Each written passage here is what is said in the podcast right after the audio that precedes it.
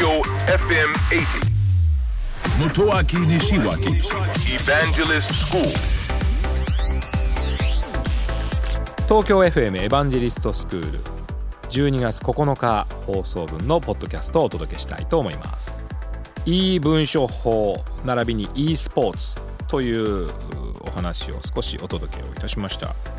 あのーその中の e 文書法に少し触れましょう。番組の中ではあまりお届けしていませんがとても大事な法律なんですね。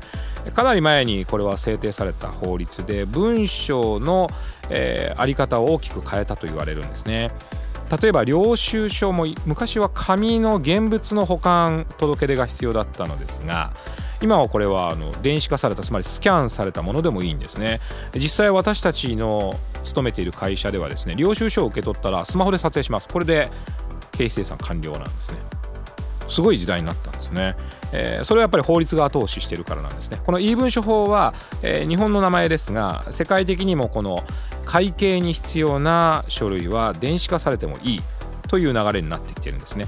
じゃあその e 文書法で制定されてる印鑑というのはどういうものなのか。これが重要なんですね。印鑑というのはその本人が確実に押したということが証明できないといけないんですね。ですから証明書というのを作らないといけないんですね。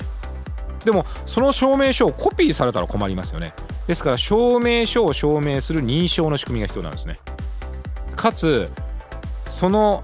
これ電子印鑑というんですけど、ね、電子印鑑はいつ押されたのかということも管理しなければいけません。もう一つです。その印鑑はいつまで有効なのかという有効期限管理もあるんですね。あのなかなかやっぱり文章を電子化するということよりもこの印鑑を電子化するっていうことが難しい、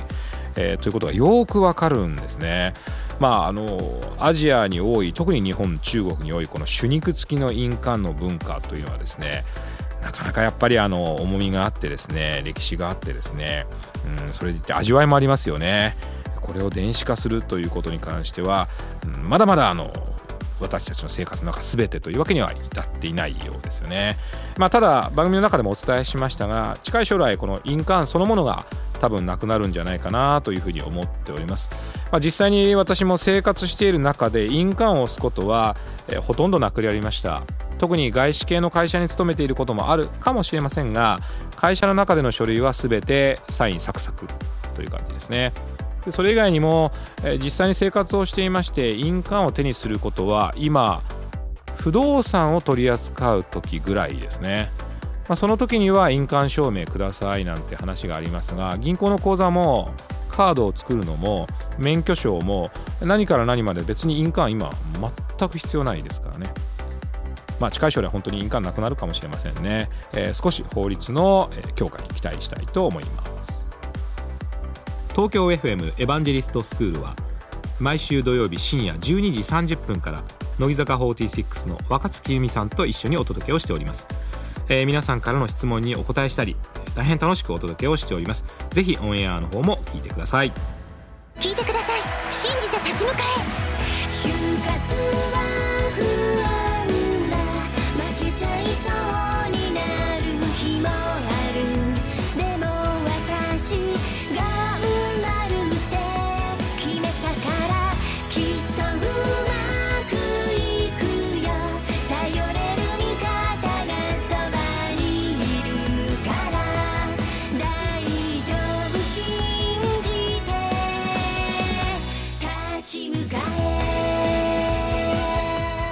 就活で使える情報はきっとあなたの自信になる。日本経済新聞電子版。